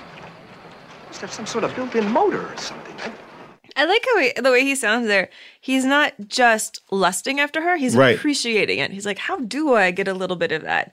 But the scene was one of the first scenes that I think Marilyn shot when she was out this movie. You know, so it was mm-hmm. a big deal for her. It was a big moment for her. And what she had in the fringes of it was not only Billy Wilder, who she was trying right. to impress, but Paula Strasberg, her acting coach. And apparently Paula Strasberg was just there on set also trying to guide Marilyn, and that in-between takes, Marilyn wouldn't look at Billy Wilder. She would only look at Paula. Like, oh, this is wow. actually Tony describing it and how awkward it was. Marilyn was supposed to come trouncing down looking for the band, and Billy Wilder was standing on the side, and, and Paula Strasberg was standing on the other side. And Marilyn never took her eyes off Paula. Billy Wilder was directing the movie, but uh, she wouldn't spend any time looking at him. She was just Paula. I'd come back, he'd stop. Billy's standing here. She'd look over at Paula to see what Paula had to say. Paula would nod or not. Finally, we did another take, and this time uh, Billy Wilder said, cut. He turned around and looked at Paula. He says, how was that for you, Paula? Well, Paula almost fainted in the chair, and that was the end of that. Trouble for Billy Wilder, you know? That's such a tactical way of handling it. To be like, how was that for you, Paula? Pretending she actually did have the control that she was. So I love that. Yeah, I mean, of course, it's the biggest F U you can possibly do. By the way, I was reading this Marilyn biography the other day, and in the biography, they said, like, oh, people are currently talking about making Some Like It Hot, which did not pan out. Mm-hmm. But the remake that they were talking about that was going to happen was Ron Howard wanted to remake this movie. Really? And he had a cast in mind. You know who it was? Who? Scarlett Johansson as Marilyn. Okay. And then as Jack Lemmon and Tony Curtis, he wanted Ashton Kutcher and Shia LaBeouf. What? What? I can kind of see it. I think Ashton could really go one-to-one as a young as a Tony Curtis. What the fuck is, what is that? What? You don't see it? N- no. No. You don't think Shia LaBeouf could do a Jack Lemmon? I do not like that casting, and I'll tell you why. Um, I feel like Shia LaBeouf doing like pre-Transformers, uh, like post-Holes Shia LaBeouf definitely could do that Jack Lemmon. I that was incredibly like, specific. Well, yeah, because I think there was a, an air about him back then where he was very light and very, you know, uh, kind of goofy. And I think that that definitely captures a little bit of what Jack Lemmon does in this film. But not now. I think now he he's actively shunning that. Kutcher... You know, I think he, I think you want somebody a little bit more, um, if it was like a John Hamm, if it was a Robert Downey Junior, that there's a certain masculinity uh, that I feel like those men have versus Ashton Kutcher, who seems boyish. And I don't think there's anything wrong with that. I think Ashton Kutcher certainly does comedy, but he's more boyish. He's not that. predatory, I think, in the right way. Yeah, I just, I, I just feel like there is something that seems like a little bit more put on when he's manipulative, whereas like if he was pretending to be a yacht, like what I love about this movie is no one seems when they're lying to be at uh, doing it for evil's sake, right? And I feel like Ashton Kutcher is lying. It feels a little bit uh, more like, oh, I don't feel totally great about this. Another reason why this movie shouldn't really be remade. But uh, and then Scarlett Johansson, who I think is a fantastic actress. When I, I think she does some amazing work. I almost feel like she's a little too in control. Like, you know, I, I think that she's a little bit more muted than this, than that character needs to be. I think there needs to be a naivete there. And, and I think, you know, Marilyn walks this line of, having lived a life, and we talk about this throughout the whole podcast, but also still uh, exuding this naivete. And I, I don't I don't really find that with Scarlett Johansson. I feel like she seems incredibly in control of her herself and and smart. And yes, she's incredibly sexy and does all this sort of great work. But I think you want to find somebody that feels a little bit more uh, vulnerable in a way. I think this movie is a terrible idea. I think we should put a, uh, an end to any sort of uh, swapping gender films in general. Let's be done with it. We've explored uh, it. You're a man with a machine gun taking it to the hearse of this idea. I just, yeah, I think like, you know what? Body swap, I'm still in for body swaps. But gender swap, we've we've moved forward as a culture. Let's put this in the rearview mirror. It doesn't mean that we have to cancel it or anything else. I enjoy it all you want, but I don't think there's anything left for us to say about dudes dressing up as women, uh, you know, that's going to be that much more eye-opening. I think we got it. I think we, we've explored it. Can we talk a little bit about the title, Some Like It Hot? Obviously, it's pulled from that little sequence uh, on the beach where he's talking about jazz. Tony Curtis is talking about jazz. Um It's so odd, though, because it's a weird turn of phrase that doesn't really, I mean, it doesn't really play into anything about the film, right? The original title was Not Tonight, Josephine. Oh, well, you know where that comes from. Because at first I was like, Not Tonight, Josephine. That's the weirdest line ever, because actually Josephine seems to be like, yes, yes, please tonight. I am Josephine. I yeah. say yes. Apparently, Not Tonight, Josephine is um, a thing that Napoleon once said to Josephine, to his Josephine. Oh, wow. That he loved. I, was, I don't know if he had to, like, go invading or something. It's like, oh, I got a lot of invading tomorrow in the morning, sweetie. But then even the Russian translation of the film just became uh, Only Girls Are Allowed in Jazz. Only Girls Are Allowed in Jazz. Yeah. Which is a fun. Funny this movie really, like, embraces like the, the jazz part of it. Like, you know, it, like, it's like, oh yeah, that's how we should title this film. Fanfare of Love, like we talked about earlier. That's also not really, like, what are we talking about?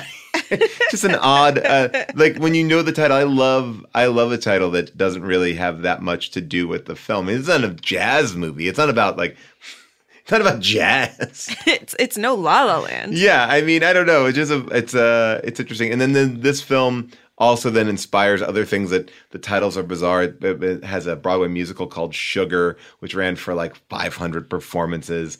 And then it had like a spinoff T V show, uh, which uh, which actually uh, Tony Curtis and Jack Lemmon appeared in, um, called like a uh, – it was actually starred Vic Damone and Tina Louise.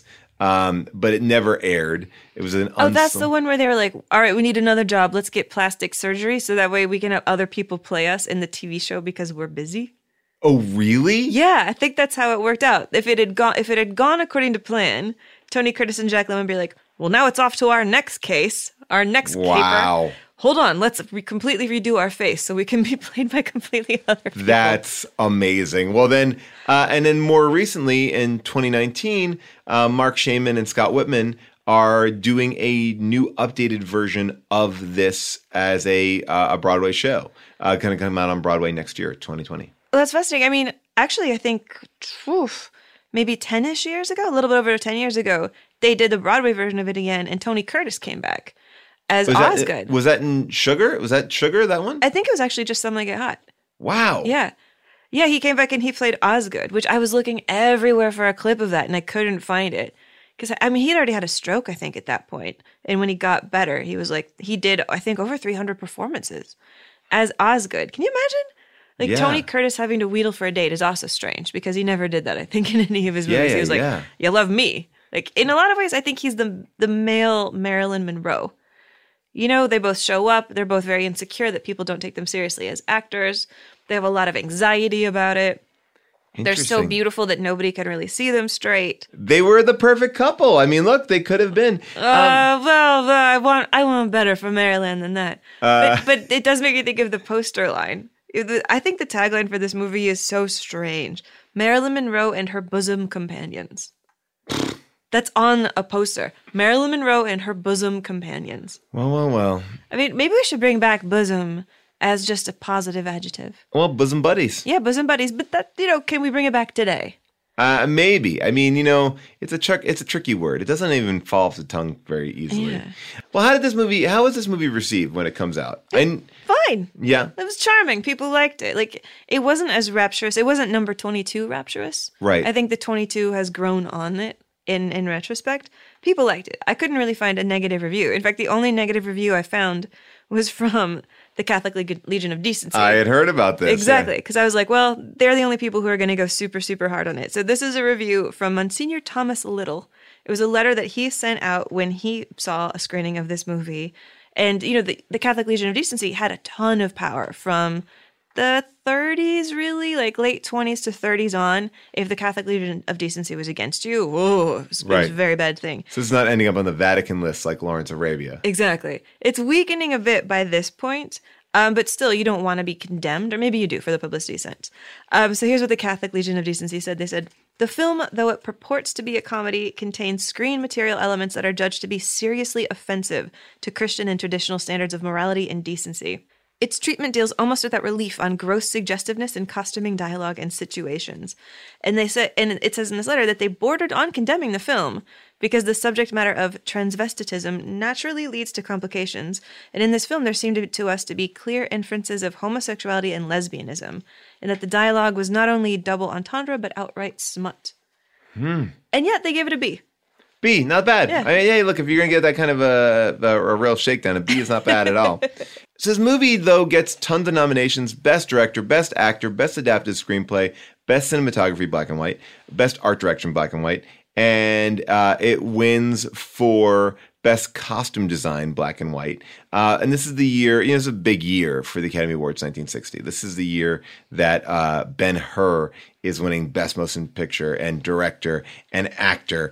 Um, uh, you know, it, this is uh, an even Best Supporting Actor, which is interesting because Ben-Hur, obviously ninety-nine on the list. And I would argue the impact of Ben-Hur is so much slighter than Some Like It Hot.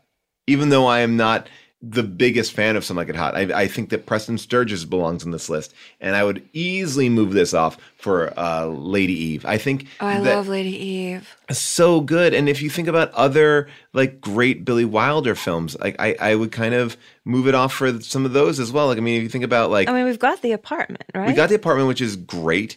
But then you have like a Stalag seventeen, Fortune Cookie. I've talked about uh, Ball of Fire. Devin, our engineer, says even like Ace in the Hole is a movie that is, you know, really a, a great Wilder film that's maybe a, a little bit forgotten or before its time. So there is some argument to make, in my opinion, for a, a simple, you know, almost like uh, replacement in the year of this. Like, you know, like in the time frame that this comes out, I could find something of its ilk, not even to talk about, you know, things like Groundhog Day or, you know, classic quintessential comedies. I, I don't know. I I really like it. I'm a big Will, Billy Wilder fan. I like this film. It just doesn't feel like it. It's a necessity on this list for me. Yeah, I mean, I really appreciate that you go harder on comedies than anything else. You know, I think I think you really have this clarity, this X-ray, this moral vision of cutting through and saying like, there is so much comedy in the world that is not here. Yeah. It's it's hard for me to imagine a list that doesn't have a Marilyn. And I don't know if I deeply believe that her showing up in All About Eve counts as a Marilyn. I mean, maybe it does, because she is tremendous. She's right. Radiant. She does a bit of the Marilyn shtick. You know, why do they always look like scared rabbits? It could count, but the idea of probably the largest icon in Hollywood history, right? Yeah. Is there anybody as famous as her? Her there's her and James Dean. And I think they're I think she's above him maybe, just a little bit in terms of iconography, people that you could go into any gas station on Route sixty-six and there they are. Yeah. I mean, I don't know if we have a more iconic face in Hollywood than hers. But is it iconic because of what she did as an actor, or is it iconic because of who she was as a personality? Well, I mean, you can make that argument for James Dean. James Dean is one of the most iconic figures in, you know, in pop culture, and he's not represented on this list. Uh, and I would argue that I would take a James Dean film over a Marilyn film. Really? You know, El- I mean, Elvis is another person who clearly has made his mark in film. I mean, he made his mark in music, obviously, as well. But, you know, there's a lot of people that this list does not pull in. So I, I don't feel like we need a Marilyn. That's fair. But given that there's so many Dustin Hoffman movies, and I never see a Dustin Hoffman clock with swiveling hips anywhere on Hollywood Boulevard. Oh, I can Boulevard. get you one on Etsy. Either, please do. Please do. Please do for Christmas. um, Amy, is there a Simpsons? Not exactly. Okay. Which I found a little bit surprising. I I kind of compiled vague Simpsons. This is where Homer and the whole family take over Mister Burns' house and his yacht. And in this image, you have Homer Simpson striding onto a yacht and acting basically like Tony Curtis, pretending that he knows what he's doing. I'm not going to let you trash Mister Burns' yacht. Marge, you know I normally listen to you, but I got to seize this opportunity, just in case I never become a real billionaire. Oh, homie, I don't care if you're a billionaire. I love you just because... Hey, you... there's another way to get on the boat! Woohoo! I mean, even Marge in there is a touch like the ending of Marilyn Monroe, you know? Right. I, can we just play the ending of Marilyn Monroe reacting to finding out that Tony Curtis isn't a billionaire? Absolutely. You don't want me, sugar. I'm a liar and a phony, a saxophone player, one of those no-good nicks you keep running away from. I know, every time. Sugar, do yourself a favor. Go back to where the millionaires are. The sweet end of the lollipop, not the coleslaw in the face, the old socks, and the squeezed-out tube of toothpaste. That's right. Pour it on. Talk me out of it. I mean, it's beautiful. It it's- is, but that pales in comparison to the actual last line of the film, which I believe is the reason why this film is on the list. It is one of the best lines in cinema. I think it also encapsulates this film. I think it shows how forward this film is in nineteen fifty-nine. A really iconic moment. Let's play it and talk about it. I called Mama. She was so happy she cried. She wants you to have her wedding gown. It's white lace. Yeah, Osgood, I can't get married in your mother's dress. She and I, we are not built the same way. We can have it altered. Yeah, I know you don't. Osgood, I'm gonna level with you. We can't get married at all. Why not?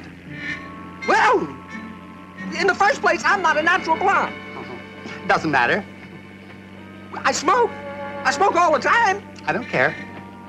Well, I have a terrible past. For three years now, I've been living with a saxophone player. I forgive you.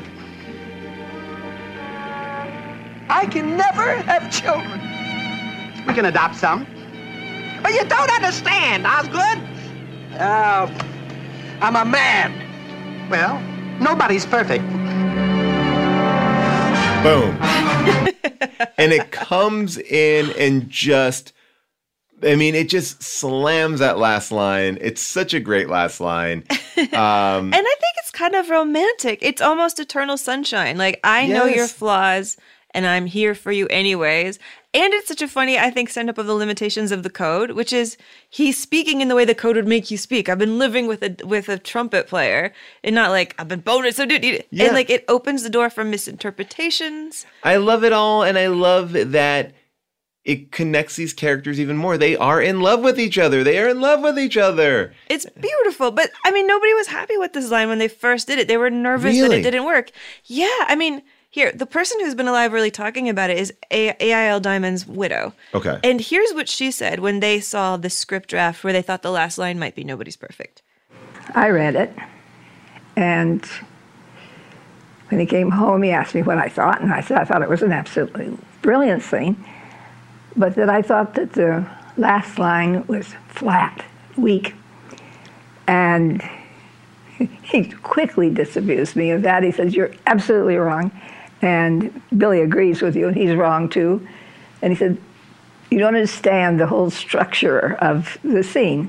He said, everybody in the audience loves to be in on a joke. And he said, and everybody in this audience knows that Jack's last line is going to be, I'm a man, and he's going to take off his wig.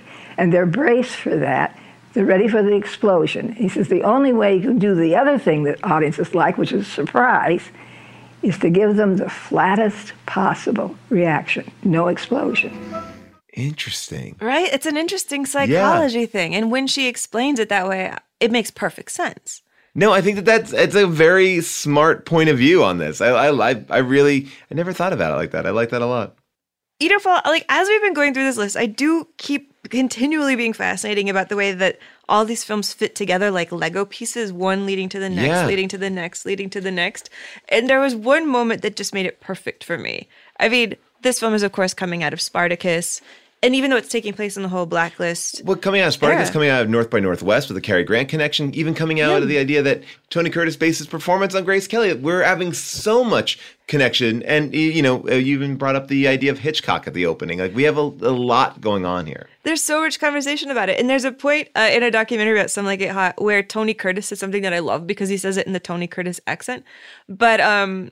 he's talking about how this film also had to deal with a lot of cuts from censors and the fear of that. And I just want to let him say it in his own words. This is him talking about the one scene that they did cut, which is really early on when they're all on the train together. And there's a moment where Marilyn says to Tony, do you want to take my bunk instead of the one that I have because the person next to me snores? Yeah. So Tony takes her bed and then Jack Lemmon sneaks into the bed thinking she's in it and winds up spooning Tony Curtis. And that was the one thing they cut out between the preview that didn't work and the preview that did. And here's Tony Curtis explaining why they cut it out. Why do you think they cut it? Well, it was one man humping another. It was that same bullshit that they did with Spartacus. That's amazing. Holy crap, I love that. I just want to learn how to say that exactly. One like man humping it. another. It was the same bullshit they did about Spartacus. Uh. But, okay, so now let's figure out how this film's going to blend into what we do next. Let's go to the number sixty-two spot on the list for a film set in nineteen sixty-two. It is George Lucas's American Graffiti. Now, I'm kind of curious about this. American Graffiti was a title that George Lucas really had to fight for in order to keep. Everybody thought it was too obscure. They didn't know what graffiti meant, which is something we're going to talk about, I think, next week. But it had me thinking, if you were going to do a piece of graffiti, if you're going to spray paint something on a big, beautiful wall, what would you spray paint to represent America? So that is your call-in for next week's episode. Tell me about your piece of American graffiti. Our number, as always, is seven four seven, six six six, five eight two four. That is seven four seven, six six six, five eight two four. And we will see you next week for American Graffiti.